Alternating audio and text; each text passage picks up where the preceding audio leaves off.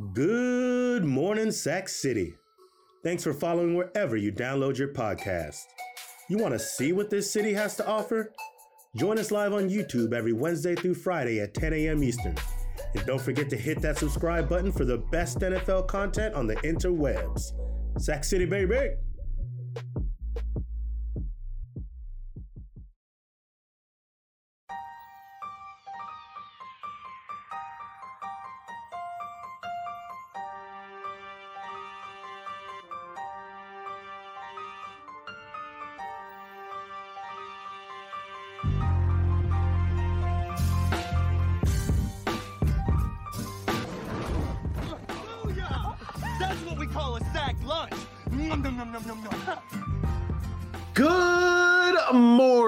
Sack City. Welcome into another episode of the Sack City Podcast. I am your host, the one and only Vinny Milani, joined as always by my best friend in the whole entire world. He is Aaron, the Muxiah Mukes. And below us, we have your boy, AJ Johnson. It is a beautiful August 9th morning here in the city. Episode 64 is about to kick off. And really, guys, this is the real deal.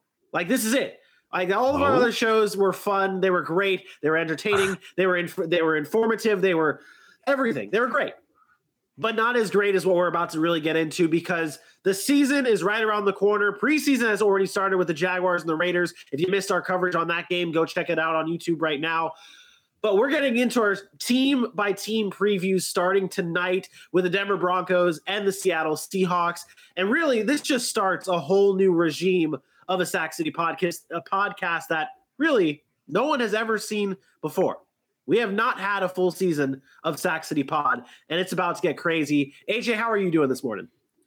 Doing fantastic. It's lovely to be back here with you fellas, talking our wonderful favorite sport of football. Uh, I like what we're kicking it off with uh, this week one matchup. That's uh, pretty, uh, pretty, pretty. What's that word? Uh, when you're really waiting on something, you can't. You, you just, it's just, it's around the corner. You can't get there. So you know, you know how it goes. Many words are hard. Like The anticipation?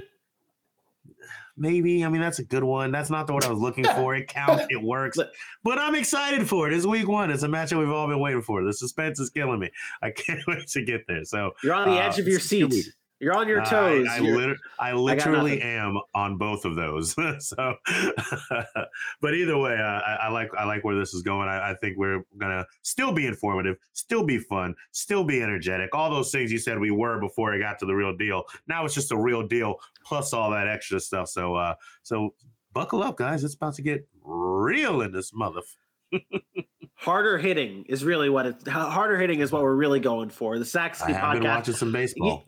Oh, gross. Gr- gross. Why would you do such a thing? That is that okay. All right. Uh, all right. Well, let's let's uh, like I said, we're gonna go get into the uh, Broncos and the Seahawks. Excuse me, the Broncos and the Seahawks in just a few moments and their team previews. But Can, first, can, can we give can we give a little bit of a of a background as to what we're doing here over the next 30 something days? by all means, sir, the floor is yours. Yeah, so you know, you bring up the Seahawks and the Broncos, and everybody's like, "Well, why'd you pick these two teams?" Well, it's simple. Look, week one is right around the corner. We got about a month, like AJ said. So what we are going to do is we are going to go each day we are on the air outside of our fantasy show. We're going to break down two teams, and these two teams are going to be in depth. We're going to go offense, defense. We're going to talk about schedules. We're going to talk about what we're looking forward to this year. Um, we're going to give you some rankings, and we are going to break down two teams every show until we get to week one. And we are going based upon the week one matchup in reverse order, starting with the Monday Night Football matchup in week one, and we will go all the way back with the fall matchup between the Bills and the Rams, week one Thursday night, which will happen a few days before that game. So um, there's going to be a lot of content coming over the next few weeks, and it's going to be in-depth analysis, like the like the fellas mentioned, and uh, it's going to be a lot of fun. So we're excited for that. And um, just you know, if you're looking for a specific team, just understand we are going in reverse order from the games of the of week one. So your team will get in there. We promise you, we will touch all 32 teams over the next you know 30 days. Yeah, and, and with those team previews, we're we're really we're going to be diving into everything with it, including record predictions. And I got a little game for you guys. I got a little game for you guys on on some Oh. odds and some props. We'll also be slowly unveiling our 32 team preseason rankings. Uh, I'm sure we'll get a lot of people that don't like that our our uh, our our assessments, and some people might actually enjoy our assessments. But let us know in the comments section below uh, how you feel about that. Let's get into our morning headlines now presented by Manscaped Body Wash. Get your Manscaped Body Wash today by heading over to manscaped.com. Get their ultra premium body wash that's infused with aloe vera and sea salt to keep your skin feeling clean and fresh. AJ, what is that? Was it what is it that we say? So fresh and so clean, clean. Is that how it goes? Is that how we Fresh and so say it? clean, clean. There it is. Get, get Wow. your Manscaped. Get your Manscaped body wash today and keep yourself feeling fresh and clean. It's time for our morning headlines. And first, we get into Kareem Hunt asking for a trade from the Cleveland Browns. He wants out. And actually, the Cleveland Browns did exactly what they did to Baker Mayfield and said no. So Kareem Hunt asks for a trade. Cleveland says no. Aaron, where does Kareem Hunt land? Does anybody trade for him? What are your thoughts on this trade request? Um, I- don't really understand it. I, if I'm if I'm the Cleveland Browns, I'm pretty upset to be honest. We're talking about a guy who was out of the league. Who gave him a chance to come back in the league and play? It was the Cleveland Browns, and then they signed him to an extension, and he got paid again uh, with the Cleveland Browns, and now he's looking for more money. And again, don't get me wrong, I understand it's 27 year old running back. Um, he wants to get paid again. He's in the final year of his deal, but for him to to do it now. All off season, he could have said, "Hey, I want a new contract." To wait until now to come out and say, "Hey, I want a new contract," and I'm not going to come to, to that's a little bit of uh, a little bit of bad timing there. But look, Kareem Hunt's a valuable asset to that offense. We're talking about a guy that's been a leading rusher in the NFL. He was uh, the number one back on Kansas City as a rookie. Then comes to Cleveland and kind of filled a role of the pass catching back behind a Nick Chubb, or when Nick Chubb goes out, he's been able to kind of fill in for him. But I'll tell you what, if I'm Cleveland, I say no too. There's no Kareem Hunt has no leverage here. You have Nick Chubb on your roster and a very good backup in D'Ernest Johnson. But- and Kareem Hunt but- is a but- free agent next year. So if he wants to sit out the entire year, by all But- means, But good but luck, Aaron, sir. but Aaron, what what about how like hurtful that is to Kareem Hunt? They did the same thing to Baker Mayfield. It was it was so hurtful. How could you deny that kind of request? What about the players, man? Then tell the players to stop signing these contracts that they want to get out of two years later or a year later. Let, let's be honest. I am perfectly fine with a player who outperforms his contract coming in and saying, you know what, I, I think I deserve a little bit more money. We would all do it. Ask for a raise when you feel like you deserve a raise. Has Kareem Hunt really done that? Has he really outperformed $6 million a year at the running back position, which is about, which is way more than most backup running backs get play get paid? I don't think he's outperformed anything. And he's going into the final year of his deal. He should play out his contract, go sign somewhere else if he doesn't like what they're paying him, and then move on. I, or sit the bench, or sit But- down and don't play. but- I don't care. But I'm so tired of these players signing a contract and then not honoring that contract because they feel like they're worth more money when the numbers actually say they're not. But Aaron, but Aaron, hey, buddy, guy, he's been hurt.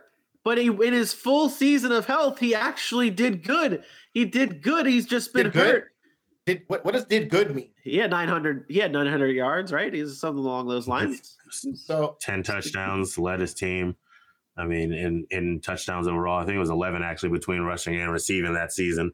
His his first his first full So- year was good, and then he got hurt last year. so so let me ask you this question. For a team that is paying you like a backup and running you like a 50-50, not quite 50-50, 60-40 starter, and you are putting up the 40% numbers of which they expect, and you're getting paid like that, why do you want to raise? What what what tells you you deserve a raise?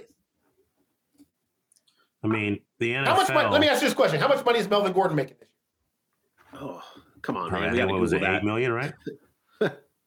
Wasn't it? Wasn't it eight? One year, eight million. I thought. I could. I definitely could be wrong. This is just I'm what I'm remembering. I'm, gonna look, I'm looking it up right now. I'm looking it up right now. Taking you that long? God, I could have found it. Buddy, buddy, I'm half dying over here. Back off. One year, 20, one year, 2.5 million. Oh, So Melvin nice. Gordon, who almost ran for a thousand yards last year, is making 2.5 million. And Kareem Hunt's making six, and he's crying, and they basically play virtually the same exact role in an offense. Get out of here, dude. Go, go, cry. Bye. Sit the bench. I don't want to hear it. I don't hear think it. that matters, though. I don't think that matters. To, What do you, what do you like- mean it doesn't hold on, matter? hold on, hold on. To to the players. I, I mean, like, I, I'm sorry, like, I get that. Yeah, But it doesn't and- make it but right. that that's what it, that's what matters to Kareem Hunt though. If they want to throw Melvin Gordon in my face, they can. But at the same time, if Melvin Gordon didn't want to fight harder for his money, that's on Melvin Gordon. It's not on Kareem Hunt. I he, the same way that these guys wait to for the market to be set, so then they can ask for their pay to get a higher, is the same reason that you don't wait on the guy who goes lower. Like I'm.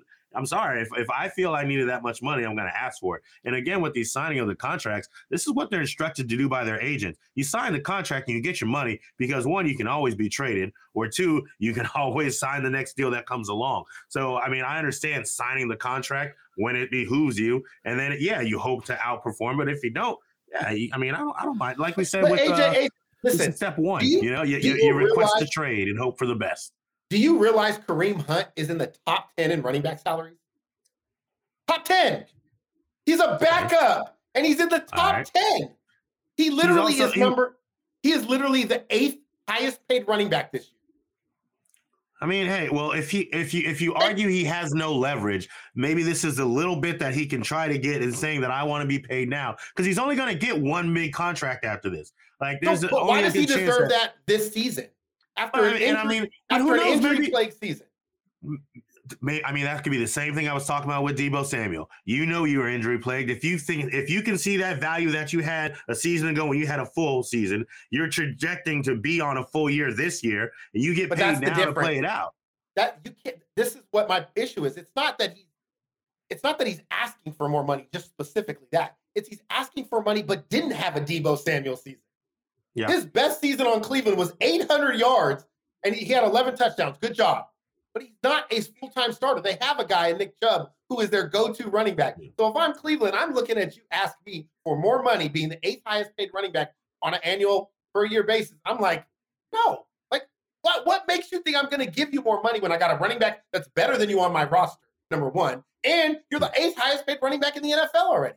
It makes zero sense for him to do it right now, except for him trying to protect himself. And I get it. I'm not knocking him for doing it. I'm just saying it's laughable to me to think he's that Cleveland Browns would actually cave and give it to him. Of course, they're not going to give it to him.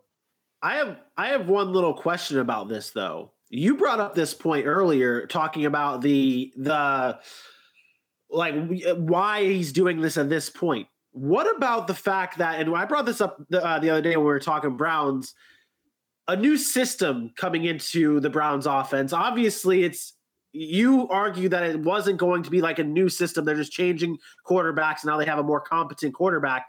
What if it is a new system, a little bit more of a new system in Cleveland where there's a less of a role for a Kareem Hunt? Maybe he's seeing it during camp and seeing it during every during during these meetings where it's like, oh shit, they're going to use me less this year. And obviously, on a Uh-huh. one year deal or with one year remaining, he's like, I'm not going to be able to to show my worth at the end of the season because I'm not going to be used that much. So by the time the season ends, I'm going to be like, oh shit, I want I want to be a, a, a very good, a very nicely paid running back, but I'm not going to be able to get that because I'm not going to be used in this system that I have now seen through at least through camp. That hey, I'm not, I might not be able to be used like I used to be. What about what about he's that? not in camp, right? Where is he? in Kareem? He's there. He's just sitting out. He's started sitting out drills this So- week. so I don't, I don't, I don't, I don't really follow the not being used part. I don't know what new offense you're referring to. Uh, Well, Deshaun I- Watson being there means them throwing the ball, which would mean actually he's probably used more, but uh, because he's the pass catching guy. But um, I, I don't really, I don't really follow that logic. I, I would say the fact is, is Kareem Hunt just doesn't have any memory. Didn't have a season last year that said that points to Cleveland and says, "Hey, man, you got to pay this guy." He only had 78 carries last. year. So, not having the leverage, and then also being paid the way he's getting paid now, whether he's used this year or not, Cleveland's like, "We don't have to pay you." Because to be honest, Cleveland's probably not going to bring him back next year, anyways, because they're not going to want to pay two running backs when they're going to have to go ahead and pay Nick Chubb, Nick Chubb too. So uh, I'm not sure when Nick Chubb's contract is up, but I don't know. If, I, I know for sure there's going to be a, a point in time where he's going to want to get paid. I believe he already makes what 12 million a year. Um, so you're you're paying 20 million dollars, guys. Like I don't I don't Yeah. I don't know. You can't pay that 20 million dollars to a running back. I mean, That's Zeke fair. makes 15 and people are crying about it, and he runs for a thousand yards every year. Christian McCaffrey makes 16. I'm not paying Nick Chubb and Kareem Hunt $20 million of my salary cap. Just not happening. I I just want to reiterate the fact that we got to stop hating on the Cleveland Browns front office for these these incidents here. They obviously went through the Baker Mayfield stuff where they said no, we don't want to trade you, and then that was the whole mess. And now Kareem Hunt is doing a similar thing, and they're like, oh, I'm not going to trade you. And the, the Browns are not the bad person here. Like the Browns are not doing Not anything wrong. Like they're they're doing their jo- they're doing their job. Their job is to make this team better. And if Kareem Hunt doesn't want to play, that's on him.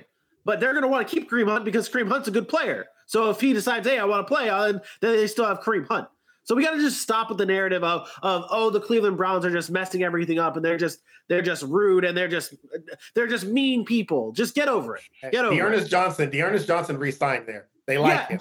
Yeah, I- exactly. I know they're perfectly fine because the last year when he came in and played, ran for 150 yards all over the Denver Broncos defense, which was actually pretty good last year. So yeah. uh, I, I don't this Kareem Hunt, I, just don't get it. I don't get the timing. He doesn't have the leverage, and I don't see the Cleveland Browns caving on this either. Like they didn't really with Baker Mayfield at first until they said, "Well, trade him anyways." But um, maybe you see Kareem Hunt get traded. I just don't know who's going to pay him.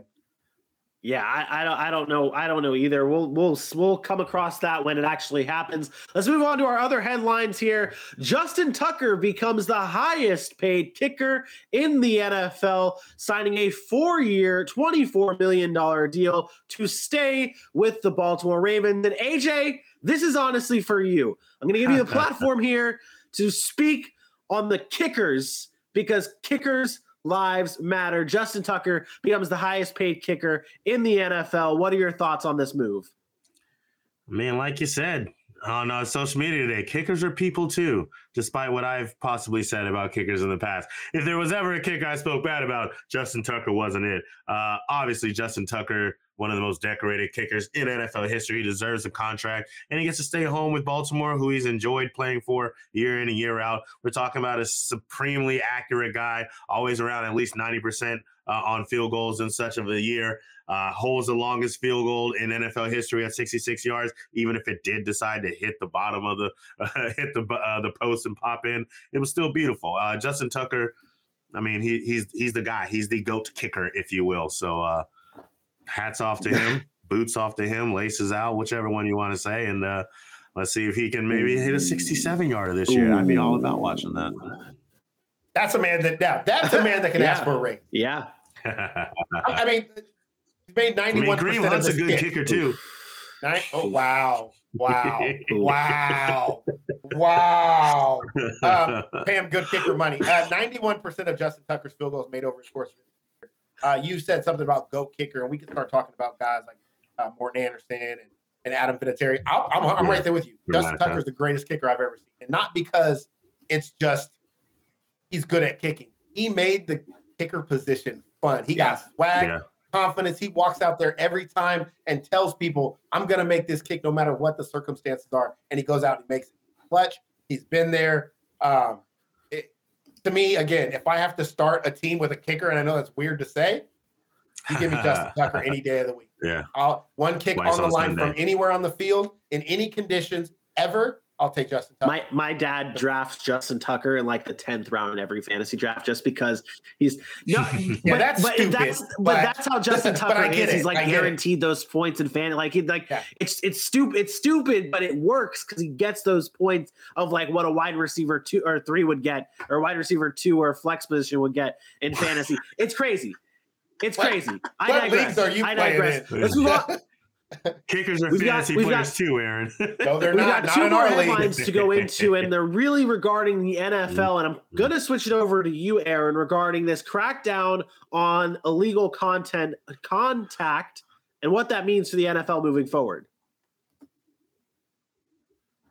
Oh boy, here we go. The NFL, right before the season starts, announcing a rule that they're going to crack down on something. This time it's illegal content. And another disadvantage for the defense, right? We're already moving towards an offensive league. And now we, we all hate illegal contact. It's the worst penalty in the world. Guy runs, maybe he goes seven yards and you kind of give him a little shove to get him out of his, his route. Here comes the flag. Five yards and an automatic first. And I think this is that's the part that really bothers me. The automatic first down. It could be third and 37 and if you illegal contact somebody five yards or six yards or seven yards on a route, it's an automatic first down. And I get it. It's an offensive league. To me, this is just another disadvantage to the defense. It's the NFL saying once again that we don't care if you can play defense or not. We want points scored because we want fantasy football to be prevalent. We want the fans to enjoy it, all the scoring and celebrations, and that's what matters. That's what pays the bills. I'm not a fan of it. Call me a call me an old head or whatever you want to whatever you want to call it. I like the physical game of football. I like when the defense has the same advantages that the offense has and see who's better. And right now, the defensive players in the NFL are such a disadvantage that it's becoming more and more like I hate to say this, it's not quite there yet. The arena league style of football, where the offensive player gets free releases, they can run where they want to go, and it's just unfair. The defensive players already at a disadvantage when the play starts because they don't know where you're going. And now you want to give guys running advantage, you know, head starts and can't touch them. And so I don't love it, um, but I will be interested to see how it is incorporated because we often see this in the regular season. They're throwing flags, and then the playoffs come. Yeah, there's no flag. Playoff, you know what I mean? They get tight again. It's like the NBA where they blow whistles all year, and then in the playoffs, there's yeah. not too many whistles. So unless there's a huge impact um, that I think changes the game, where we're like it's pretty clear. I think I'll be okay, but so, uh, so, I'm not. I'm not so last year, officials flagged illegal contact an average of 97 times per season between 2002 and 2020, but the that number dropped to 36 percent last season, or 36 times last season.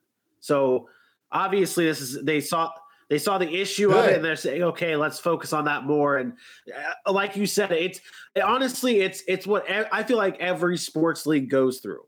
It's that offense, offense, offense. Let's score more points. I just hate when they say yeah. focus on it, like because then it almost tells the fans like we're looking for it now. Not hey, let's naturally watch the game and officiate the game yeah. like we're supposed to. But hey, I'm going to be watching so closely that if there's any kind of bump, I'm throwing my flag. And to me, I would have rather had them just say like, you know, illegal content or illegal contact is something that we need to continue to monitor. Or, uh, but when they say they're going to focus or crack down on it, uh, now I'm like, oh god, every time it's called, people are going to look to this and say they told yeah. us that they were going to call every one of them. Do you think it's gonna? Is it? You think it's gonna be like uh, where kind of like the turnover rule, where they can? Th- this is one of the reviewable uh, penalties I, I can't remember if that was how they did illegal because we're, we're not talking about targeting at this point, right? We're talking about six, seven yards off the line and all Basically, that. Basically, any any contact on a wide receiver after five yards. So that's trash. It, that's, that's trash. That's illegal because Because now you're now you're going back to the year where you wanted to talk about pass interference calls, and all you did was offend the judgment of the officials to the point where they weren't even going to keep the calls anyways. So you, I don't even really see this doing anything but really slowing the game down and, and then making these calls just when you want to, as a ref, flex your power. It's the same thought as when like a player runs by you and their shoulder bumps you, and you throw a flag because you made contact with the ref. It's trash rule. It's trash mm. The, the illegal contact rule, I've never been a fan of. I get it. Can't have guys giving bumping people 20 yards down the field so they can't run a route. I get that. Right. But there's illegal contact called in the NFL when yeah. you just touch it. Like, I mean, you just give them a little bit of physical uh, like mobility or immobilize them a little bit. Um, and to me, that's just it, it's a little bit ticky tack. And I, I never loved the rule, but I definitely don't like that it's an automatic. How it's enforced. Does the NFL go two for two with making you ups with making you guys upset now that Aaron Rodgers and his hallucinogenic hallucinogenic drink is now okay with the league? Does that also make you upset Oh man, I tell you what, man. Listen, if I think every player in the NFL should drink that shit. If it makes you play the way Aaron Rodgers plays, everybody drink that shit because Aaron Rodgers is the man. I, listen, I know people don't like him and they think he's weird, and maybe he is. But I tell you what, there's not many people in the in in this world that have ever thrown a football like Aaron Rodgers. And hallucinogenic drink or whatever. Obviously, the NFL is okay with it, so not that bad for you because you know how harsh they are. They don't even like weed. Um, and if so, if that's the case, uh, I, am okay with it. I, I, think it's fine. Whatever. I just thought it was a funny story.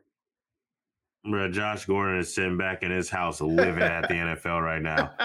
I got 25 damn games for some marijuana. But this man out here hallucin- hallucinating, walking around the streets naked and jumping off cliffs in Bolivia, but I can't smoke some weed. Listen, they, to be fair, Josh Gordon wasn't just on weed. We always I bring know, up Josh know, Gordon there. know. He has a, Yeah. a real drug that's just issue. what they that's just what they talk about when they talk about his suspensions for sure. Yeah.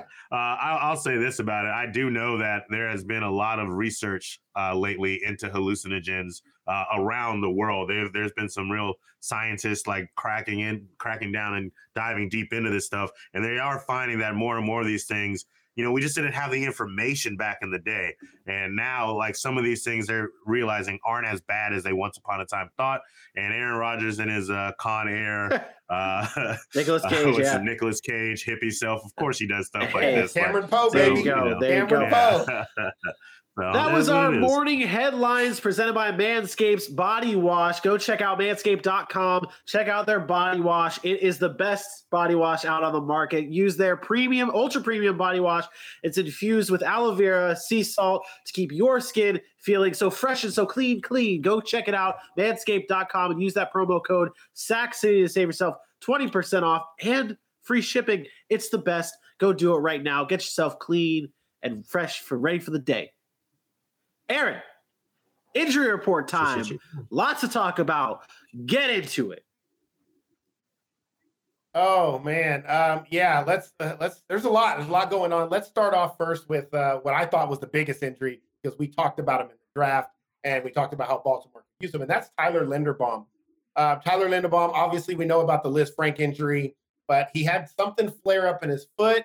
And Coach Harbaugh, I thought it was the Lisfranc coming back. Coach Harbaugh had other things on his. That's not true. It's not a Lisfranc st- uh, sprain. There is a ligament. It's not that ligament. It's a different ligament. So he's had the Lisfranc before. There's no separation. There's no Lisfranc sprain per se. That's my understanding. You know, I'm not a doctor, but I play one in press conferences, as you know. But that's uh, that's what I was told. He's got a soft tissue, you know, type of a deal, ligament type of a deal in his foot. That uh, is not a serious thing, but you know, we want it to be right and healed. So you know, it's going to take a few little bit of time, but it's not a Lisfranc. Uh, a medical expert by any means. But this is huge for the Baltimore Ravens and their and their line. Like we talked about them losing so, some key pieces, and now you look at their offensive line and you get a Patrick Mekari or a Trystan Colon that's sitting behind Tyler Linderbaum, slated as the starter as a rookie, and you don't know what's going to happen under center with Lamar Jackson. So I think that's an important injury that Baltimore has to kind of look up, uh, worry about. Hopefully, it's nothing serious. Hopefully, it doesn't last too long. But I have some concerns because if they lose him, that that's the anchor of their offensive line. Despite him being a rookie, that's somebody up Well, that's the that's I feel like the second most important spot on there. Well, second most important thing when it comes to that offense, it's Lamar Jackson and it's that offensive line.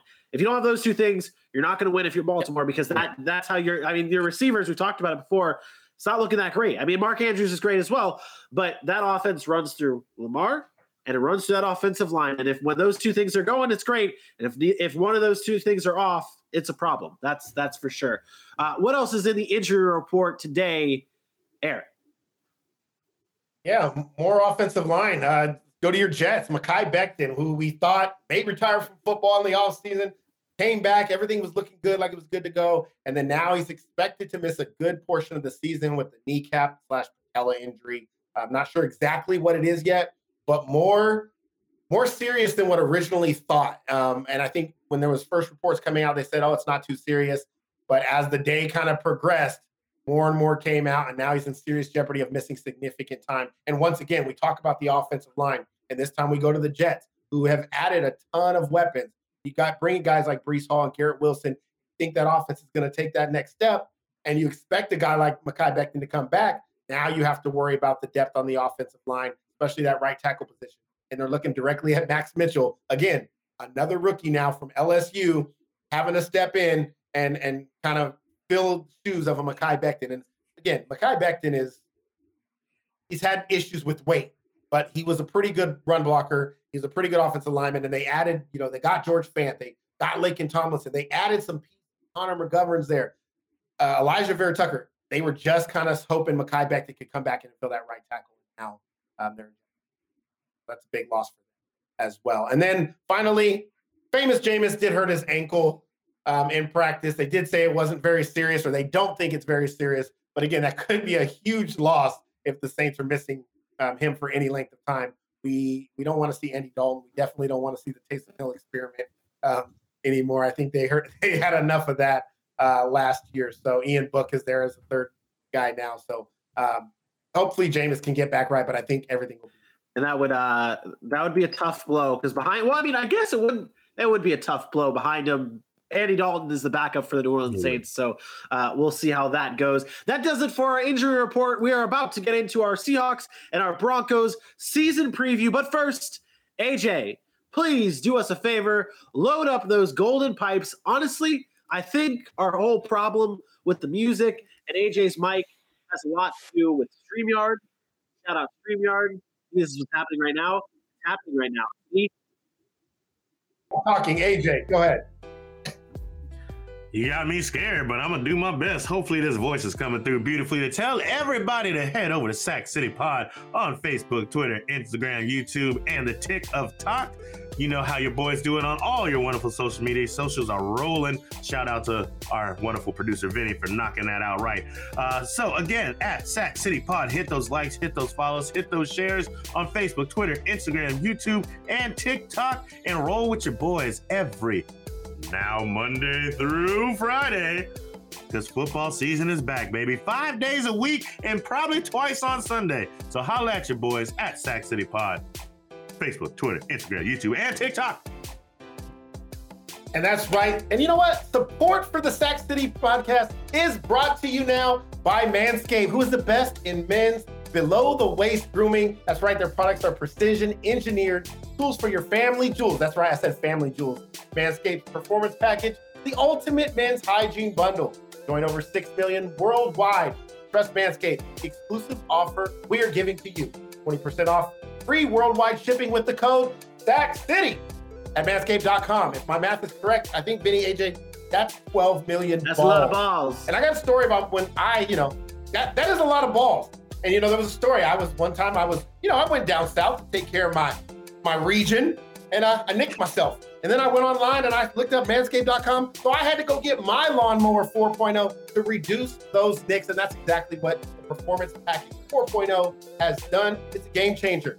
Inside the pack, you get the lawnmower 4.0, trimmer, weed whacker, and nose hair trimmer. Prop, ball preserver deodorant, reviver toner, and a pair of box briefs to boot. First off, the Lawnmower 4.0 is the trimmer of the future, grooming and dare I say, greatest ball trimmer ever. That's right, it's hmm. fourth generation, has 4000K LED spotlight on it, and very, very precise shade.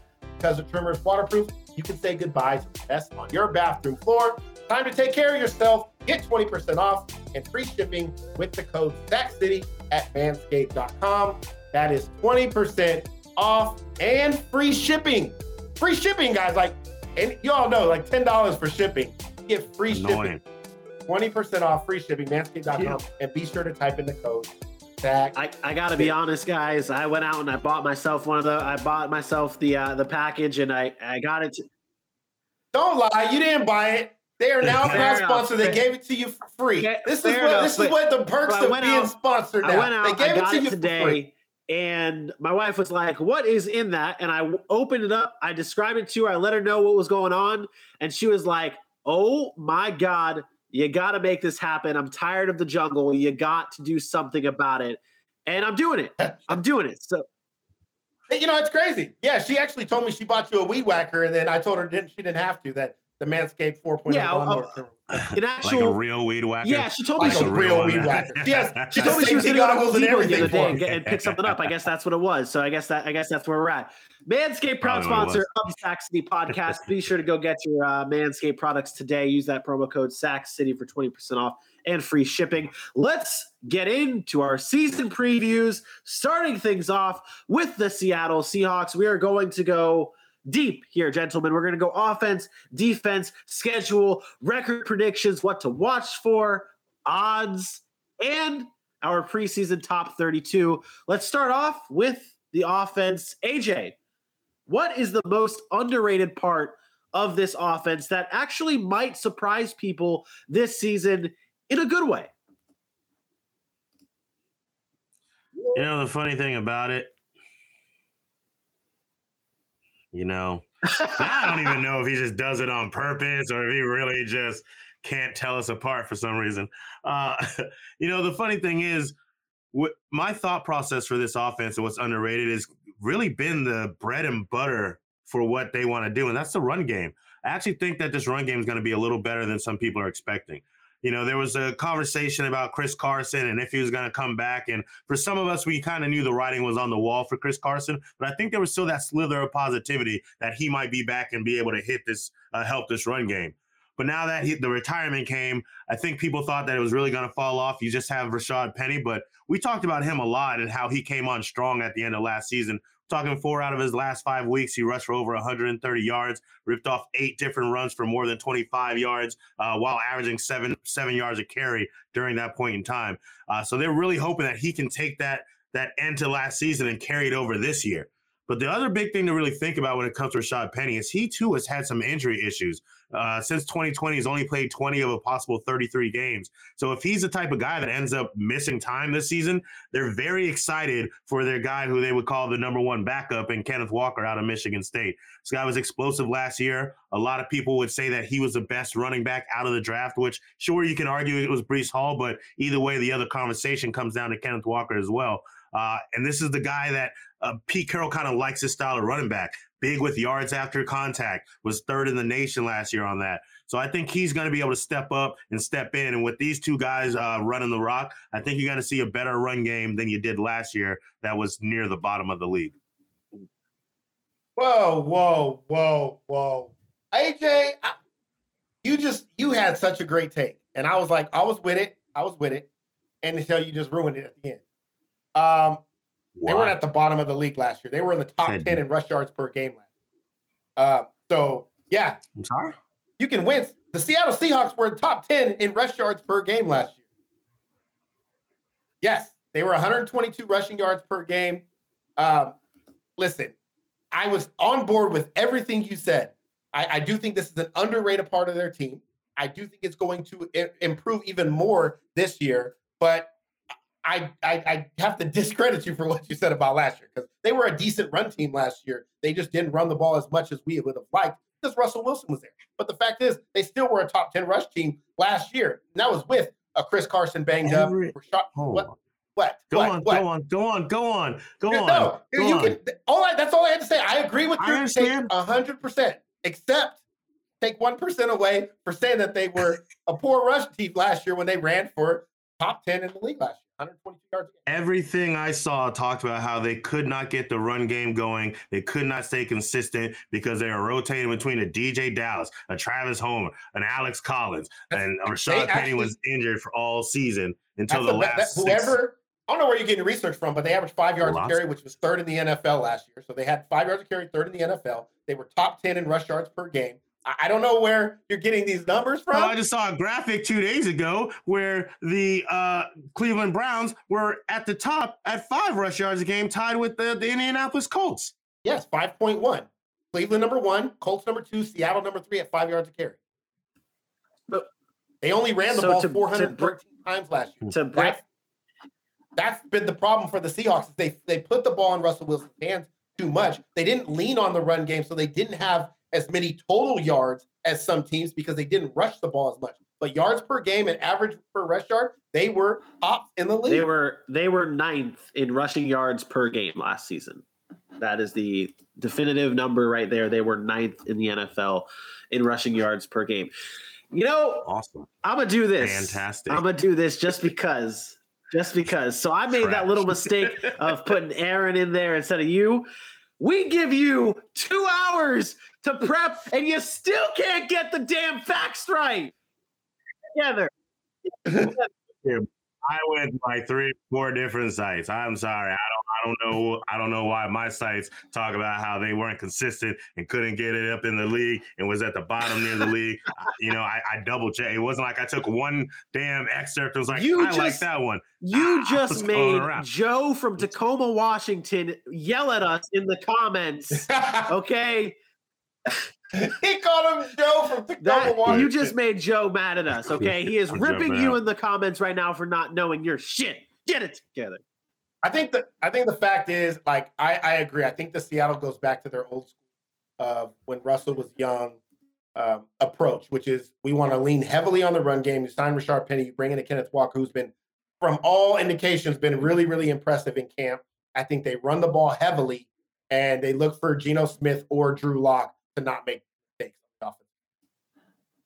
I agree. I, I, love Ken. I love Ken Walker this year. I told you guys, at least for fantasy yeah. this year, he's going to be the starting running back eventually uh, in Seattle this year, and he's going to be an RB two uh, towards the end of the season. Maybe not season long, but from like week eleven to week 18, you're going to see Ken Walker be an RB2, and at least in fantasy football. And I, I, love you guys' takes saying that that's going to be a big part of Seattle's team moving forward.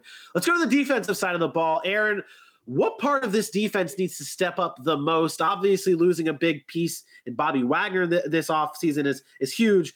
But what part of that defense, whether it be the defensive linemen, the linebackers, the corners, whatever, what part needs to step up the most? uh, what, what other parts hey, are on I'm the just, defense? I'm just trying to elaborate on the question. I don't need your. I, I, I told you oh, I was on oh, one today. Okay. I told you I had energy. I don't need your assistance on remembering what parts of the defense that that are at the levels that, that we have in the NFL. I don't need there's your help. So, there is but so anyways, much hostility on the show right uh, now. The Seattle Seahawks are breaking us, and we're only one team yeah. in. no, no, it's because I told you. I told you I wasn't messing around. I told I, I told you I wasn't messing around today. So listen, uh, to me, it straight goes to the defensive line. This is a team that struggled in the past to get to the quarterback, haven't been up there in sacks, and you lose guys like Jadeveon Clowney a year or two years ago. Uh, they just haven't been able to put pressure. And now you look at guys like Shelby Harris, Al Woods, Poona Ford, guys who have never put pressure on the quarterback. And you're going to ask the guys on the back end, uh, the Jamal Adams of the safety, Sidney Jones at corner, uh, to cover guys for a, a long period of time. I don't know if they can do that. I think the back end of that defense is talented, but I don't know if they can hold up long enough for a defensive line that struggled to get to the quarterback um, with guys that aren't really that good at getting to the quarterback and being able to hold up that long for, for this defense. That's what we're looking for. If they can get to the quarterback or generate pressure with uh, Uchenna Nwosu from uh, the Chargers and linebacker blitzes or whatever they got to do to generate that pressure, I think it's important because the defensive line getting to the quarterback is going to be the number one reason whether Seattle's defense is successful. And I mean, they gotta they gotta play Trey Lance twice a year. They gotta play Kyler Murray twice a year. I mean, these are these are. Yeah, these are these are this is what the AFC the NFC West is turning into. I mean, uh, and Matt Stafford it can move too. I mean, I'm not going to consider him a slouch either. Um, but they brought over Nwosu from from Los Angeles, he was actually one of their best pass rushers aside from Joey Bosa. He was actually in, in, his time with with the Chargers, he actually had more sacks than guys like Melvin Ingram there. He was a producer when it came to sacks for the Chargers. So that's going to be a big piece for uh, the Seattle Seahawks team moving forward. And I agree that pass rush is going to be huge for this team. I like the direction that they're going though. I believe I believe they finished bottom 10 in sacks last year. Uh, they just don't generate enough. And their defense and their defense wasn't actually that good last year. You look at their 2021 team defense rankings, they did not finish really good in just about anything other than opponents' points per game. I mean, they finished ninth there, but other than that, it's not it was not a good season for the Seattle Seahawks defense, and they are they're gonna have to make some changes. Well, yeah, I mean, it looks it looks it's directly linked to the pass rush. They were second worst in pass yards given up per game. But again, it, a lot of that is, hey, I'm covering my guy. Can't cover him forever. I need some help. Get right. to the quarterback. Create, make things easier on the back end. And again, they have some good young talented players on the back end, including two really good safeties. But if that front line or those linebackers can't find a way to create pressure, they're going to have to stay. Yep. yep. Let's move on to their schedule here. And if you missed our schedule breakdown shows, it's still on our YouTube. You can go check that out at Sack City Pod. We have the Seahawks special uh, sectioned off for you as an easy viewing pleasure. But this is their schedule right here. And AJ, what part of this schedule will define the Seahawks season? Oof.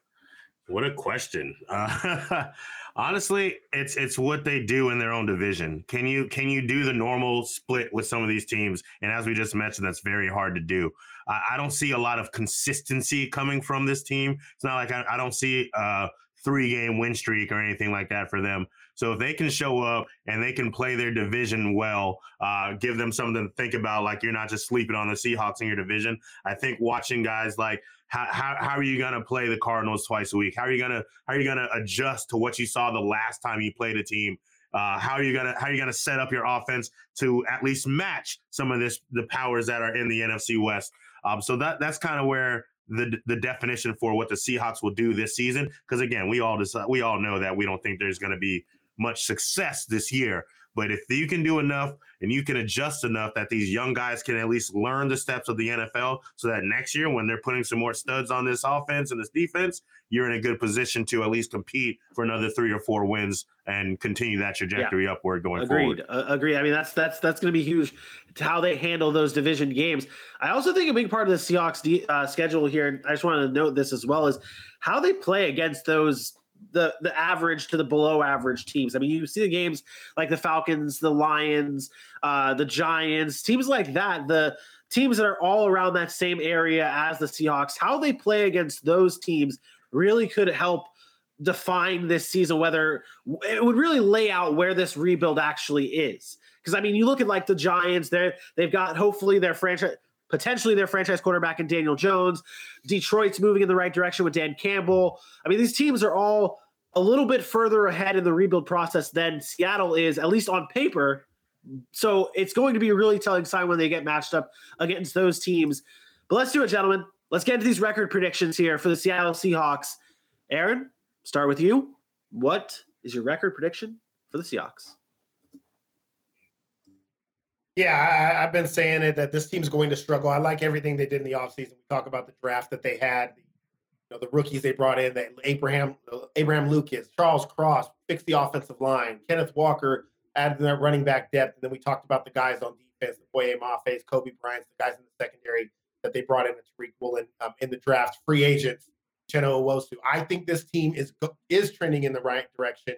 Um, I, I still think this team is a quarterback away. I still think this team gets a quarterback or good quarterback play, they can compete and they'll have a chance. I just don't know if that quarterback is on the roster currently. So I think that's why they struggle this year. They don't have favorable matchups game after game after game where they get three or four in a row with easy teams or mediocre teams that they might be able to put some wins together. So uh, four and thirteen. Got four wins for me. Uh, four and thirteen. I told you they'll beat Atlanta because we know Atlanta is Atlanta and it's AJ's team. The Giants, the Niners, and then they'll beat the Rams one time because it'll be a division game, probably that week 17 game or week 18 game when the Rams have nothing to play for because they've already locked them. Okay. All right, you stay. You're staying on par with what you uh, had in our NFC West schedule breakdown. So four and thirteen is what you had. AJ, what about yours? What's your record prediction? He said a lot. He said a lot there, and uh, I, I, agree with like ninety five percent of it. I also have them at the except for the Falcons, uh, and, and, I, and, honestly, I thought about that, and in uh, I thought about that a lot actually, where my other four, my four wins were for the Seahawks. Uh, I actually have them beating San Francisco early in the season. I think Trey Lance is still going to be figuring some things out, and they'll have a chance to catch them there. I don't think they'll beat them later in the uh, season. The other thing I have is you, you brought up the Giants and that team there. I think honestly, I have them beating the Giants.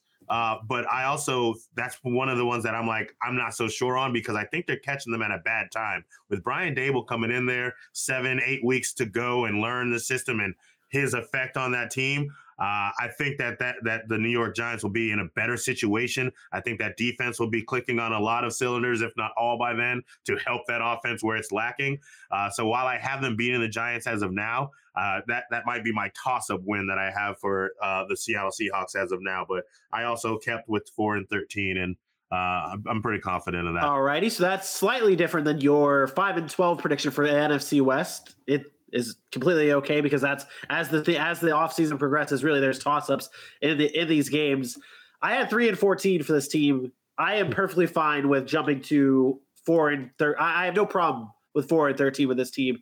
Lots of these games with with with this team, it's it's hard to say because the talent is there. It's just like you said, Aaron. The quarterback is just the one thing that they're missing. Lock him in for four and thirteen. Aaron, what's the one thing you're watching for this season with the Seattle Seahawks? Oh, this is easy. I think this is kind of the low hanging fruit. It's which quarterback is going to win this battle in camp, and I, I think we're going to find out early uh, what's going to happen here. I think I think we're seeing it now. The other day reports um, Drew Lock outperforms Geno Smith in one of their scrimmages, went like 16 for 24, 200 some yards, a couple of touchdowns, and Geno Smith didn't play very well. So I'm looking for who actually takes the lead, takes command of this uh, under center position. And um, I think that's going to be telling you what Seattle does going forward. Because I do think if it's Geno Smith, I think they're looking desperately for a quarterback. But if Drew Lock can come in and show some sort of signs, might start to get the conversation around, hey, maybe Seattle doesn't have to draft a quarterback in next year's draft. And maybe it's a, a pass rusher, maybe it's somebody else, and they take a quarterback maybe later. So I'm looking directly at that quarterback position. Yeah, for me, uh, I'm I'm looking at these young uh, cornerbacks and Tariq Woolen and Coby Bryant. Obviously, you know, you, you put a Cincinnati man on the team, I'm probably going to bring him up. Uh, but no, I'm really excited actually about uh, Tariq Woolen, and they're they're raving about him in camp. Uh, they're putting him in with the ones and watching him try his not even try his best, is actually getting the better of some of these receivers on that offensive side of the ball. They talk about how fast he is, they talk about his instincts around the ball, and they talk about his desire to just be great. And I think that's something where you can see him start to make an impact early in the season. And so if they can start getting these young cornerbacks and that secondary back into prominence like it was in the days of the Legion of Boom, and now you can get next season going and you have a defense that actually stepped up, you're you're in a good yeah. spot moving yeah, forward. And I'm I'm sticking on the defense as well. I'm jumping in here uh, to to to put my two cents in. I'm really watching what you guys had earlier, what Aaron you brought up earlier about the defense, that pass rush. Not only did they bring in Nwosu, they also brought in Shelby Harris in that trade that that that was with, with Russell Wilson, but they also drafted Boye Mafe, the defensive end out of Minnesota. I really want to see the development of this de- of this defensive line and this pass rush because I think the core group of guys are there for Seattle, at least for the pass rush. The core group of guys with Mafe, with Shelby Harris, with Nwosu, that's that's it right there. That's your core, and I want to see how that develops this season for the Seattle Seahawks. Now we're gonna play a little game. Little game here for you, gentlemen. A little odds, little prop bets for this season. And we are going to be giving our Seattle Seahawks prop bet locks. I'm going to give you guys three prop bets and I need I need you guys to establish one prop bet that you are going to lock in. It is a guaranteed lock. It's going to hit this season. I got the odds for you. You lock it in. We'll revisit this at the end of the season to see if you're right. This is the Seattle Seahawks prop bets. Under five and a half wins is plus 120. Over six and a half touchdowns for DK Metcalf is net is minus 115. And Ken Walker, offensive rookie of the year, is plus 1200. You gentlemen have to lock in one of these odds here to take with you through the end of the season. What is it? Aaron. Oh, it's easy for me. It's the under five and a half wins for plus 120. Like I'm getting plus money on on under five and a half. That means I can get they can get five wins and I still win my money. Uh, yeah, one plus 120 is a great number for that.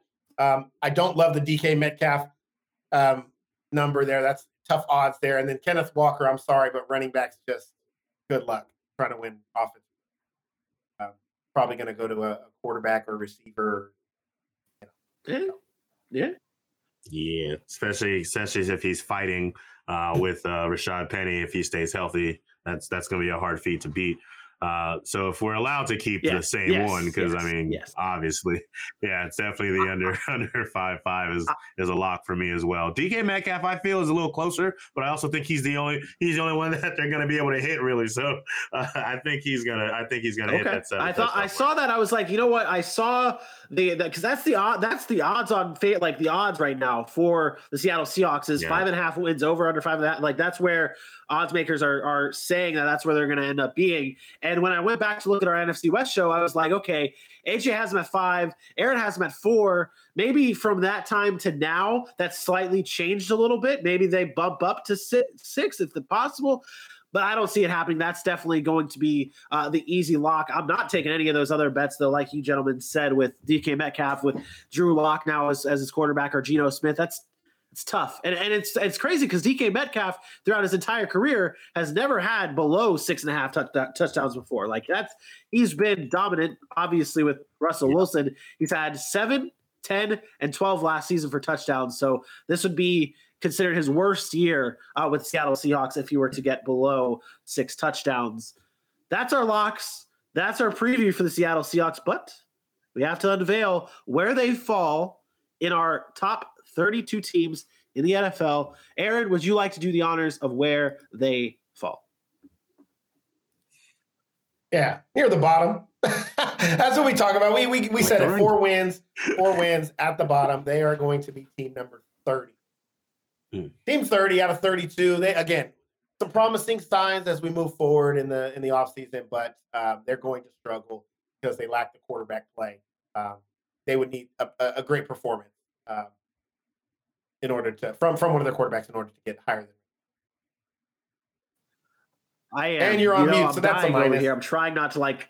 Yes. Uh, proceed. Uh, I- yeah, no, I- that's fair. Uh, for the 30th spot for the Seattle Seahawks, right there. Let's move on to our last team to cover this evening, and that is the Denver Broncos. And on the offensive side of the ball, there is a lot to talk about with the Denver Broncos.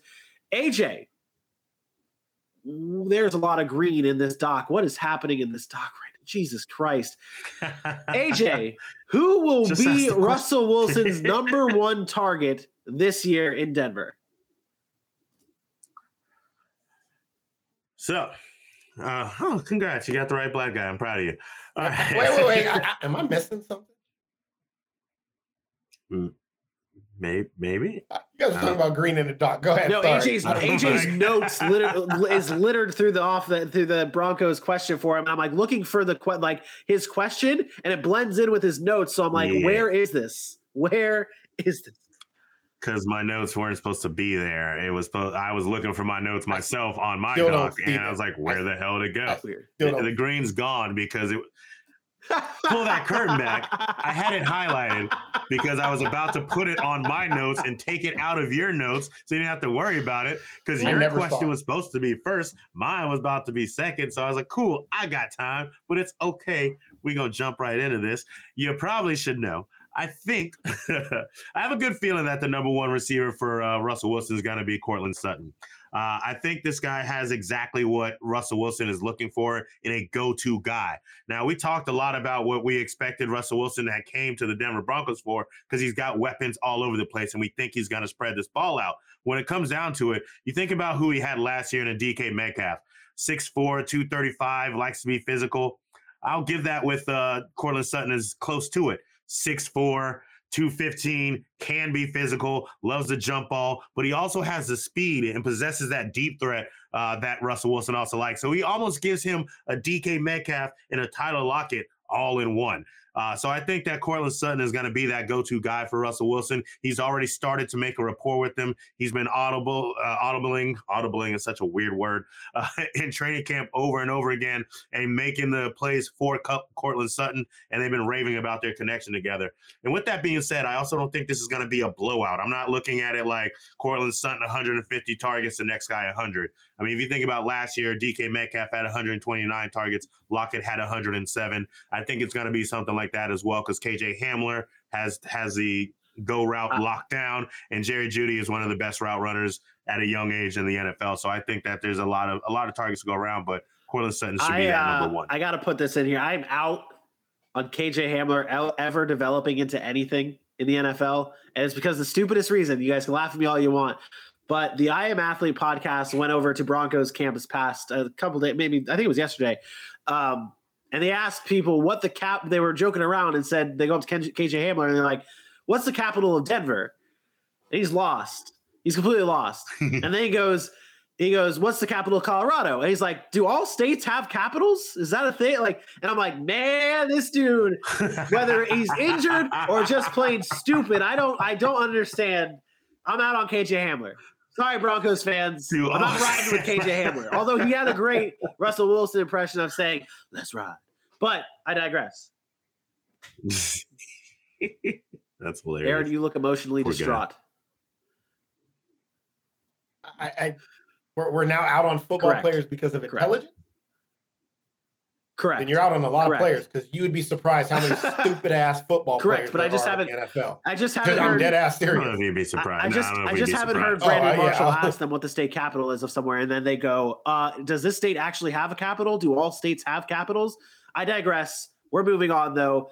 Aaron Russell, Benny doesn't get it. Benny's from Plantation, Florida. He ain't from the mean streets of Alabama in the projects when you don't get the education like a real person and you really don't know whether all states have capitals or not. Uh, wait, hold on. Let me let me do some research here. Let me just do some research here.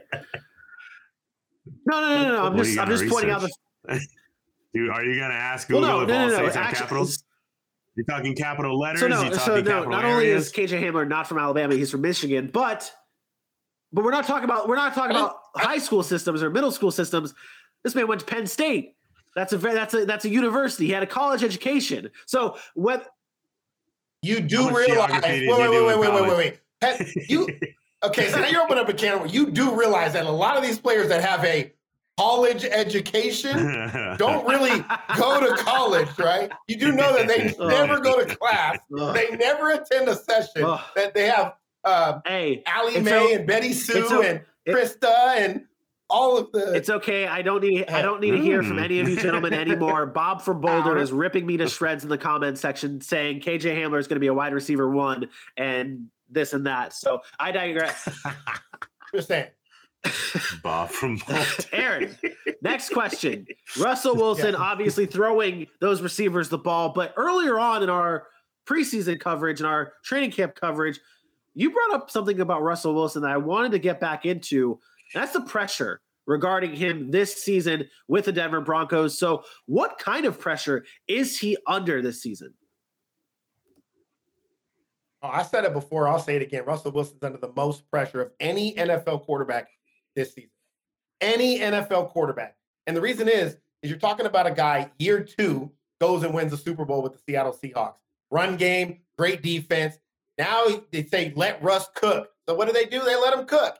And then every year it seems to fall short. Starts great, MVP. No way, he's not an MVP. And fell short year after year after year. Again, this is not my personal opinion saying he's not good. It's just the fact of the matter is, is he is going to have immense pressure coming into the situation with a great running game, a decent offensive line, uh, great weapons on the outside, an elite defense from last season, and they, again they have a number of young players on that roster that says we are ready to win now.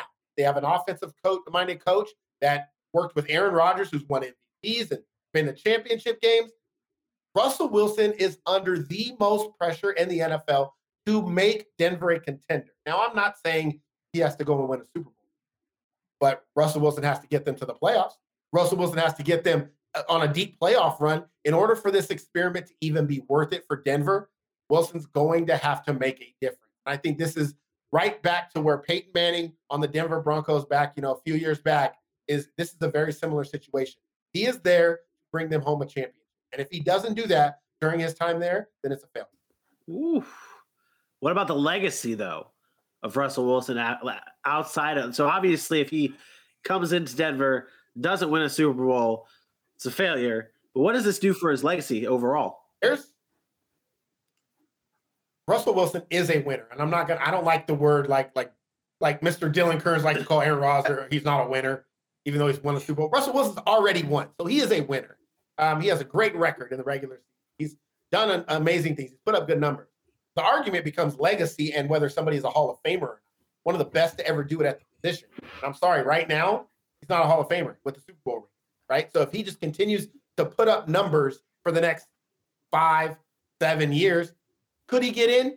Sure. The, the numbers might say, hey, he's good enough to get in. But when we're talking about legacy and being one of the best players to ever do it at the position, I think he falls short. I think you're not going to compare him to guys who he may have better numbers than, but wasn't as successful.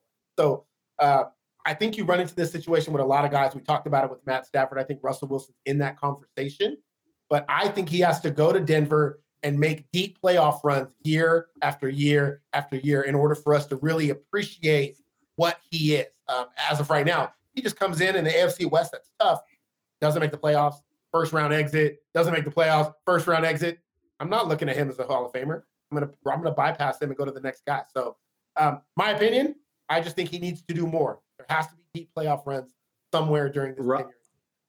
I just want to say this with, with a guy like Russell Wilson, it's not about will he get in the Hall of Fame because the level of player he is, it's can he be a first ballot Hall of Famer? That's the question with a Russell Wilson. Like I, I full heartedly believe the eighth, ninth try, 50 years down the road or whatever, Russell Wilson's in the Hall of Fame for what he's done now. You know what I mean? But like with Wait, wait, Russell you Wilson, think he's a Hall of we- Famer right now if he leaves? on the eventuality, yes, I think he will be put into No. the Hall of Fame on the No. eventuality. When you have a Hall of Fame that you can get in 40 years down the road, yeah, he'll get in the Hall of Fame. No way. With with Russell Wilson, it is can you be a first ballot Hall of Famer? That's where a level like that you have to to, to talk with. Like it's not you're not you're not looking at Russell Wilson like you're not looking at Russell Wilson thinking, will he one day get in the Hall of Fame? His He's not even talent, on what we the him- precipice of a first ballot Hall of Famer. Right? Not even on. He can go win I'm a saying. Super Bowl in Denver right now. He wouldn't be a first ballot Hall of Famer. I mean, that argument would that argument would get a lot louder. That argument would get a lot louder. No L- way. Bro. Okay, so first off, I've been with you when I said that I, I don't think that Russell Wilson is that surefire Hall of Famer. And so a lot of this conversation does not come from me thinking Russell Wilson deserves to go in the Hall of Fame right now. It comes from the same people who talked about Eli Manning getting into the Hall of Fame because of his name when he sports a 500 record. Yes, he has two Super Bowls. Yes, he's been clutch. I get that with Eli Manning. Don't get me wrong. We're also talking about one play away from two Super Bowls back to back for Russell Wilson. That's the reason the conversation of him being where he should be and in the conversation of can you one day be a first ballot Hall of Famer comes from because everyone looks at Russell Wilson that he should have accomplished more than he already has. And that's where my conversation of the thought process that uh, if you're talking about Russell Wilson, you want to utter the words Hall of Fame, I think going to Denver, yes, he has to win a Super Bowl. And I think he has to do it within the first three years to be, in all honesty, looking at the way he's been toted as a top-notch elite quarterback. But you're saying you're saying it as if he is he's accomplished that now. Like what has he again aside from year two winning the Super Bowl? Can you really uh, what has Russell Wilson accomplished? Never won an MVP. Matter of fact, I don't think he's ever received an MVP vote, let alone win it. He's never got an MVP vote at all. So he's Yeah. never even been lauded as the best position, best player at his position in any given year. So he's never had an MVP vote. What what tells you now that he's he's never been an All Pro? What what accolades say he's a Hall of Famer right now? What has he done? Russ, Russell Wilson's never been an all-pro. No, So that one blows never my been mind an all off. never been an All Pro. Never been never been All Pro. He's never been uh, an MV, had an MVP vote. Like we can look. Well, the thing is, the problem with today's NFL is we see numbers.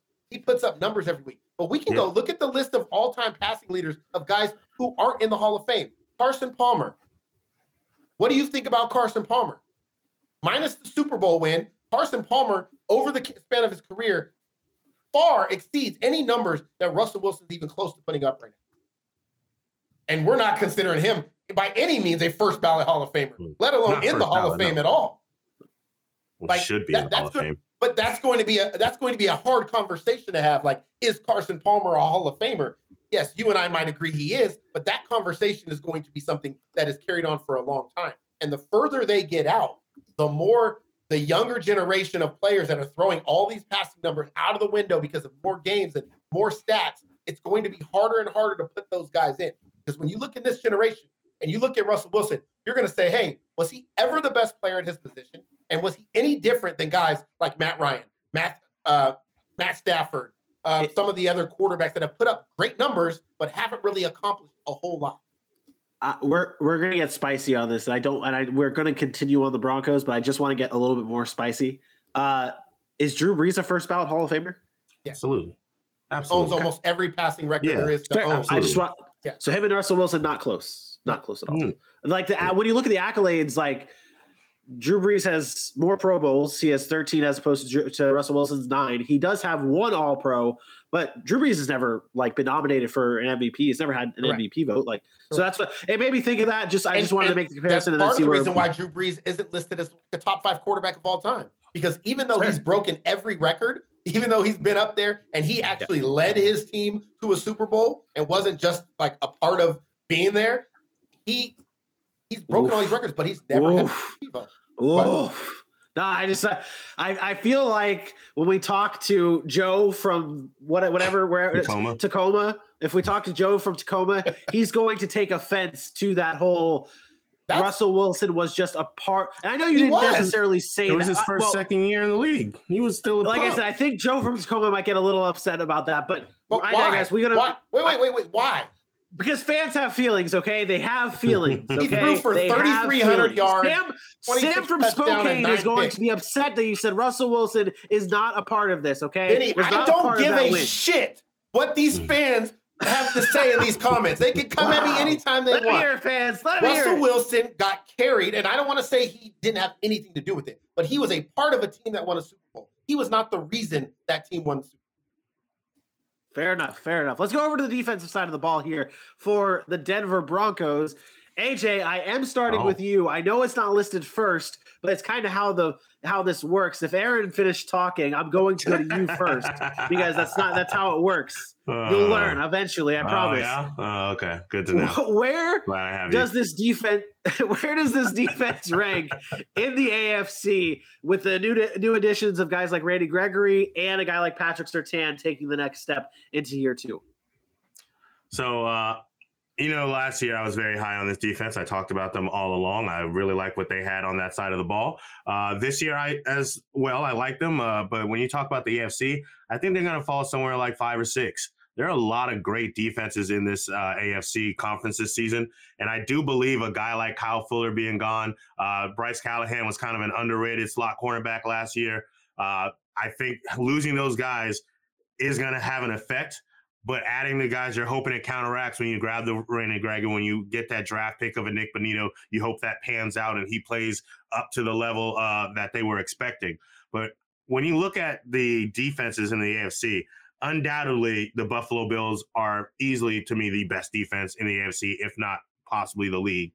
I think that uh, I think the Ravens have a great defense. They have so many people coming back off of injury last year, this year, plus adding a guy like Kyle Hamilton, who we know is one of the best rookies on the defensive side of the ball.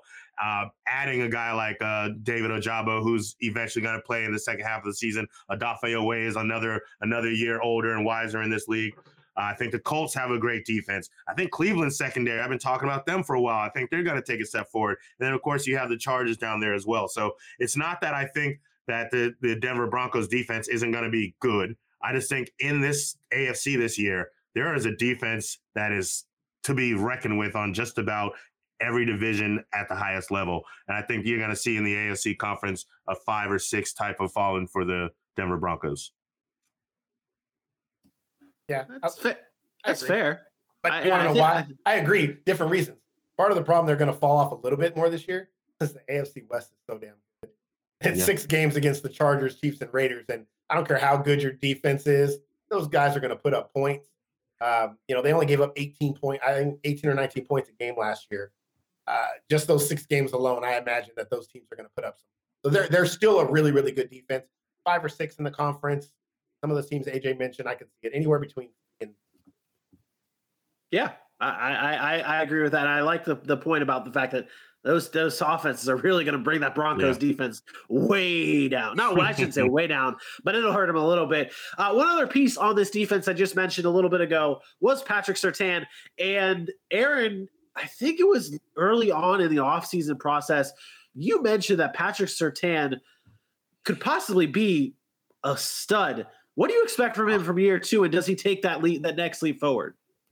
Yeah, I talked about um, actually early in the season too. Um, last year, watching him play, I was like, this guy could be the best corner in football. Like, I, I think, and, and I, I liked Jaycee Horn a little bit more coming out. I, I thought that he would be the guy that ended up being. He still might have that chance, but Patrick Surtain did surprise me a little bit how effective he was when he first got on the field. Like, I thought it would take some time to get used to the NFL speed, and it did. He came right in and he fit the bill. He he was perfect. Everything he did in the passing game was perfect. His leverage, his his hand placement, everything you want as an elite corner, he has it. And uh, look, if at the end of 2022 we're saying that Patrick Surtain is the best corner in football, it wouldn't shock me. I know it's hard to think. We got Jalen Ramsey and Xavier Howard and and all these guys that we say are, are really great corners, and that may be the case. But putting Patrick Surtain right up there is, is going to is going to be a thing. Talking about a team again, they were third. I think they were third last year in pass yards allowed, or maybe it was maybe it was a little bit more oh, down a little bit further than that. But they had a guy, a rookie starting, and in the NFL, the disadvantage of a rookie corner is is something we just don't see very often. We talked about it this um, upcoming season with Sauce Gardner, like how it's going to take him to get incorporated into the NFL. Patrick Surtain is going to be one of the better cornerbacks in football. Again, it would not shock me if he's labeled the best by the Wow, the best, like number one Like, over like Jalen. Ramsey and very similar to a way, um, and, and maybe it's not, maybe it's similar to this. Last year, there was a lot of talk about Trevon Diggs and how good he was last year, but people were talking about this. He gave up big plays. That kind of conversation about Pat Surtain could happen this year. Like people wanted to move Diggs into that conversation, and maybe he gave up too many big plays. Pat Surtain is not doing that. Pat Surtain is very disciplined and, and technically sound. Maybe he doesn't get you the 10 picks, but he's also not giving up big plays because he's not biting on double moves. He's not overly aggressive. He's not, you know, doing things he shouldn't be doing. Um, and that might be the difference between a him and a dig. So it would not shock me if he's in that conversation. Not at all. That's fair. Jalen Ramsey fair. was never an interception master either, but you knew Correct. he was locked down and no one was really going to throw his way. Pat Surtain, you, you don't really get the conversation of not throw their way as much anymore. It's a passing league. You throw the ball over the field. You just have to put it in the right spot. But Patrick Surtain's going to make you think twice, and you thinking twice is enough for that pass rush to get there. And that goes into the equation of being one of the best cornerbacks in the league. I'm right there with you. I think he can be at least. I think he's going to be top three for sure. Uh, you know, when you get to number one, the conversations start getting a little And louder. David, so. David Howard is really the only corner. Him and maybe Tre'Davious White are like the only corners Yeah. that get interceptions that are considered lockdown corners, right? Yeah. Like most lockdown corners you just don't see a lot of interceptions for whatever reason. Davian Howard is so good at finding ways to be around the ball. Tre'Davious White is really good at it. Uh, but most of those guys that are considered the top corners, you don't look at the end of the season and see them leading the, the league in interception because they don't get the opportunities because they're throwing to guys like Darrelle Revis, baby. Darrelle Revis, Yeah. Revis Island. That's how it was. That's Prime one of my favorite players of all time right there. But uh, yeah, yeah, yeah, exactly. Uh, let's get into the schedule for the Denver Broncos. Aaron, what part of this schedule will define the Broncos season? Um, I don't. I want to kind of. I'll, I'll. You know what? I will. I'll, I'll. It's down the stretch. It's down. I think they have a pretty easy schedule to start the year. I. I said this. I think that they could be nine and zero. I think I said that in our our season schedule that I thought Denver could be nine and zero. I thought they the teams they play, where they play them at, vision. Like I thought they could be nine and zero. But down the stretch, when they hit that Baltimore game, that Baltimore, KC, Arizona, Rams, KC, and the Chargers again, that's probably one of the more brutal stretches of any team to end to end a season. That's all those teams I believe could be playoff teams. All those teams are going to bring out potent offenses, and I think that's the key to Denver. How are they going to finish? I do think they get off to a strong start because Russell Wilson is a good quarterback. He's a great quarterback. I don't want to say he's good. He's a great quarterback. Um, so it's going to be important for them to get off to a hot start. I think they do that. I think they're able to establish the run. But down the stretch, when it really matters, is he going to? I don't want to say fold. Is he going to have some setbacks like he's had in Seattle over the past couple of seasons, or are they going to be able to build upon that and beat some of those good teams? Well, I think the difference. I think the difference is.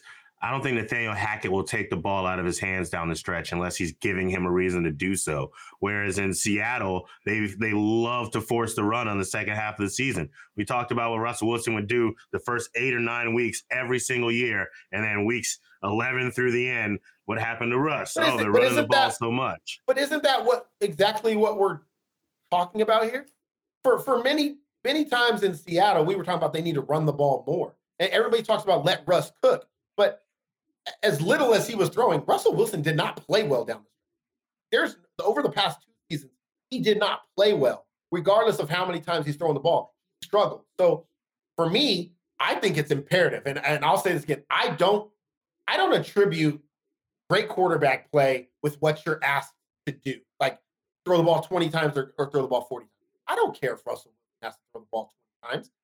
That's that's perfectly fine. That means Denver's doing something right. It means they're running the ball really well. And if he's efficient, if he's going 16 for 23 with 246 yards, three touchdowns, and no picks, and they win the game because they run the ball really well, Russell Wilson is doing exactly what I want him to Yeah. do. And to me, that is a sign of greatness.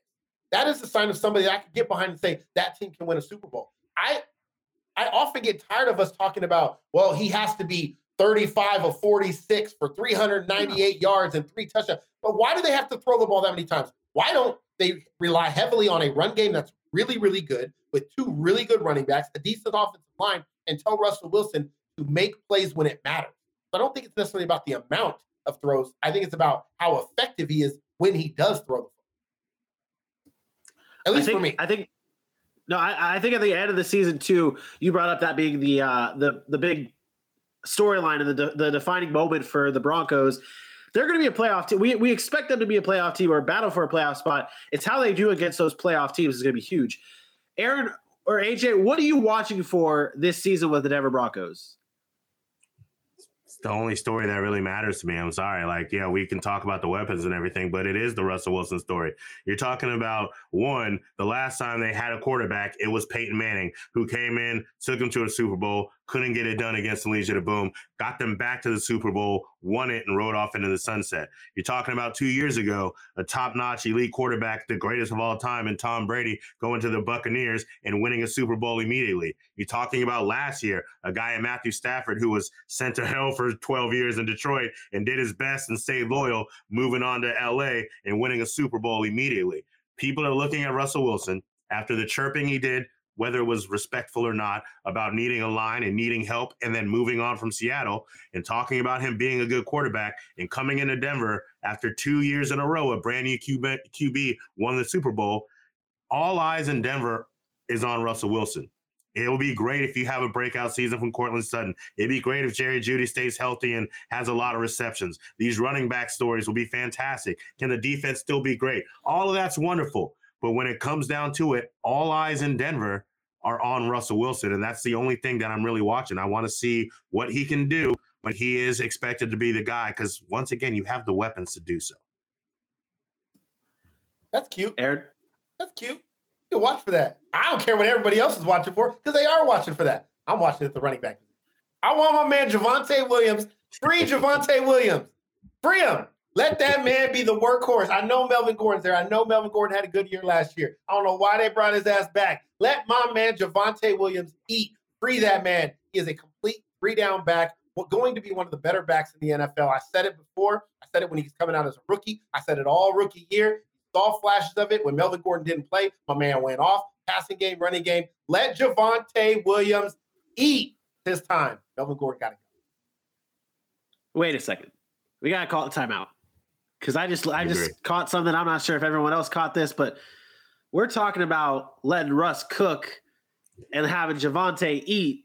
Yep. Like Russ wow, can cook it. Real, like, Russ can cook it, but make sure you turn it around and hand it to Javonte. Wow, you know what I'm saying? This is like a, Russ call the plays. Hey, Russ call the plays in the huddle. Be the leader. Hey, hey, hey, hey, Bronco country. That's right. But we're gonna turn let's around and hand it off. We're gonna hand it off to Javonte Williams. you know what I'm saying? I thought you were going. We've been saying let's cook and let's eat, but no one's been like, let's ride. well, I mean, I, I, just it's it was there, like the cook. Yeah, and then yeah, the, we got a five star restaurant called Let's Ride in Denver right now. That's what's that's what's happening. Free Javonte uh, before, Williams. Before we get into the predictions here, I do want to go into the odds because it has something to do with it. I've learned that's how we're going to do these things. Broncos prop bets right here are locked and loaded bets for you guys to say, okay, one of these three bets I am locking in, guaranteeing it's going to happen this season. Over under 10 and a half wins for the Broncos at minus 20. Over five and a half wins or five and a half touchdowns for Courtland Sutton is at minus 120. And over 975 and a half yards for Javonte Williams at plus 100. I kind of wonder where Aaron's going to go with this on his lock. Oh, you trying to tell me where to go? Free Javonte Williams, baby. Anytime you can give me plus money for a guy that ran for 900 yards last year as a as a secondary split back, split carries. I know he got 200 carries. Give him 200 carries again this year. He will be at a thousand yards. Mark my words. Javonte Williams, take money. That is a lock bet. Matter of fact, I might go bet on that right now. Hey, there you go. Go go make it happen. AJ, what about you? What of these three bets are you locking in? Aaron went with his guy. I'm going with my guy and Russell's go-to guy over 5.5 for Courtland Sutton. I think that is a lock. Uh, there's no Tim Patrick to argue, even though you would say he wasn't right behind him. But we saw Tim Patrick take away stats from people before. Uh, I think Courtland Sutton is good for seven touchdowns at least. Uh, give me that. Give me that that money for Courtland Sutton over 5.5.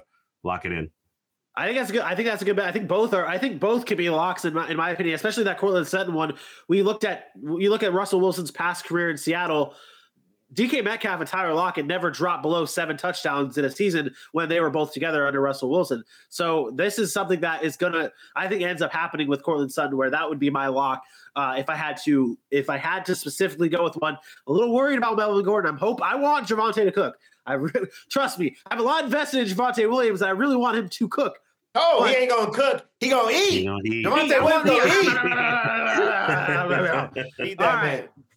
Eat Javonte Williams. Locking in those bets. Let's get into our record predictions for the Denver Broncos. AJ, go ahead. So I have the Denver Broncos at 10 and 7 uh, this season, and uh, I have them sporting a very nice five game win streak from weeks 7 to week 12. Uh, I think that's when they really start to get hot and take off for a little bit. But just like uh, Aaron mentioned earlier, I think that Baltimore game is going to be really tough. Uh, and at that point, I mean that that that gauntlet of a stretch to the end of the season is just just super rough. So uh, they really have to come out hot. I think there's a couple steps. The Las Vegas game will be tough. Indianapolis will be tough. Uh, but after that, I think they really start getting themselves together and uh, 10 and 7 on the season. On par with what you had in our beginning predictions. If you missed those, go check them out on our YouTube page. Aaron. Yeah, I have them going 10 and 7 as well. I, I think they do get off to a hot start. I mentioned I, I, I did say 9 and 0. I don't know if it's 9 and 0. Maybe it's 7 and 2, 8 and 1, somewhere around there. But I do think they get off to a hot start and then they falter down the stretch and struggle um, to the end because I think some of those teams that have playoff experience, the Raiders, uh, Baltimore's been there before, KC, uh, the Rams, obviously, and then they, then you have to play your division guys and the Chargers, and, and Arizona's right there too. Tough opponent. So I think they'll split some of those games, end up going four and five, four and six down the stretch, somewhere along the lines of that, and uh, they go ten and seven overall. Exactly what you had in your NFC West predictions as well. You guys are right on par. I'm going to stick with what I had as well in, in our predictions before, and, and that'd be 11 and 6 for the Denver Broncos. I do see the same setup as you guys, is where they start off hot, and then that last bit of stre- stretch is going to be tough. But I do think Denver, along the way, figures it out. Like they, they have to. And I think at the end of the day, they're going to have to be battling for a play. Like, they're battling for either a playoff spot or home field advantage. There's going to be some type of battle that's going to keep Denver competing at the end of the season. And like I said, I think realistically, I mean, you look at that Chargers game week 18. I mean, like it happened last year with the Chargers and Raiders. It could happen again this year with the Chargers and, Bron- and Broncos. So uh, it's going to be a fun. That, that AFC West is going to be a fun time, and the Denver Broncos are going to be great as well. That does it though for our. Did I miss something? Yes. What I miss? Where we where we gonna put these guys? Where we gonna rank them? Oh shit! I Shit! got you, homie. Aaron, let us know where are we ranking the Denver Oh, Aaron, come and save the day. Aaron, oh, come and save the day. Yeah. Anyways, uh, yeah, Broncos. You mentioned it, playoff spot. Looking going to be fighting for that. Um, I have them fighting for that wild card spot. Um, we'll get into all you know our predictions stuff like that. But I got them ranked 13th. I think that's where we all kind of consensus is at. Um, that's should be a team that's right on the fringe, right, battling for a playoff spot. But coming into the season, I like their roster. I think uh, 13th is a good spot for them um, heading into. There you have it. Now we can proceed. That does it for another episode of the City Podcast. I want to remind everyone, and honestly, I'm going to give Aaron another shot at this, Oh. another roll on this. Oh. yeah, get prepared because after AJ tells the people where they can follow us at, you're going to come hot and heavy little manscaped ad. AJ, where can they follow us at though?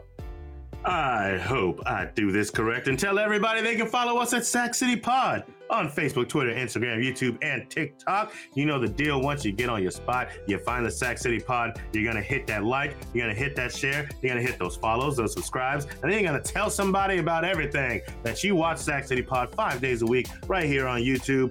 Hashtag GMSC. Good morning, Sack City Pod on Facebook, Twitter, Instagram, YouTube, and TikTok. And now we are even. Let's ride. hey, hey, sponsored by Manscaped. Let's ride. Listen, hey, come on, support. You guys got to do this. Support the Sack City podcast. Brought to you now by Manscaped. The best men's below the waist thing, brand in the, it's on the market. Start. Precision, engineered tools for your family tools. That's right. I did say tools. Showing over six million men worldwide. Worldwide, Craig. Manscaped can get you this exclusive offer 20% off free worldwide shipping with the code Sack City. And guys, I got a question. Have you ever had that like long hair in your nose? It's just kind of sticking out when you're on camera on the podcast. Well, guess what I did to remove that? I used the nose, the nose trimmer. That's right, the absolute, the Weed Whacker nose trimmer is waterproof. It provides proprietary skin-safe technology, which helps reduce nicks, snags, and tugs in those delicate nose holes. So make sure you go and get that part of the Performance Package 4.0. No man, it's a game changer. So get 20% off, free shipping with the code Sack City. That's 20% off, free shipping. Manscaped.com. Promo code Sack City. We do it. Protect your sack. Protect Those your holes stack. is a Protect your stack. word. That, that's what we do. That's what we Hey, do. I- here I- in I will tell you, like, I love the sponsor because I am a user of the Manscaped product. As you guys know, I told you this before sponsorship came. I used the Manscaped product far before this. It's amazing. It makes those things nice and smooth, man. It- sometimes I just walk around town just hold. No, I don't. I, I don't do that. I don't do that. But I'm just saying, it'll make you want to have your hands in your pants a little bit more. He's, But sta- take, care, take care of your jewels and go and get you some Manscaped products. Promo code SAC. He's Stan's dad from South Park walking around with a wheelbarrow of his balls, freshly shaved, manscaped balls, walking Yeah, around. they, they do. They do require a wheelbarrow. Yeah, there you go. There you go. That does it though for another episode of the Sack City Podcast. We'll be back again tomorrow live at 10 a.m. Eastern Time covering uh, episode 65. We'll discuss the teams, find out then. Until then, for my best friend Aaron Dukes and for my, oh, this guy. For my your boy. My- as I was messed up on uh, for your boy AJ Johnson. I am me. We will see you tomorrow. Holla.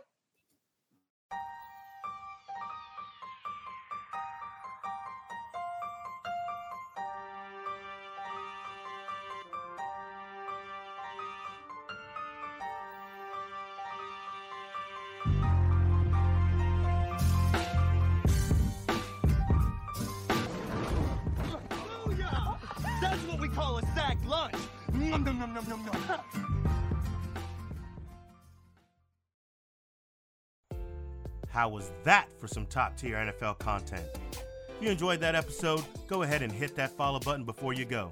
And don't forget to check us out on your favorite social media platform at Sack City Pod. Welcome to the city.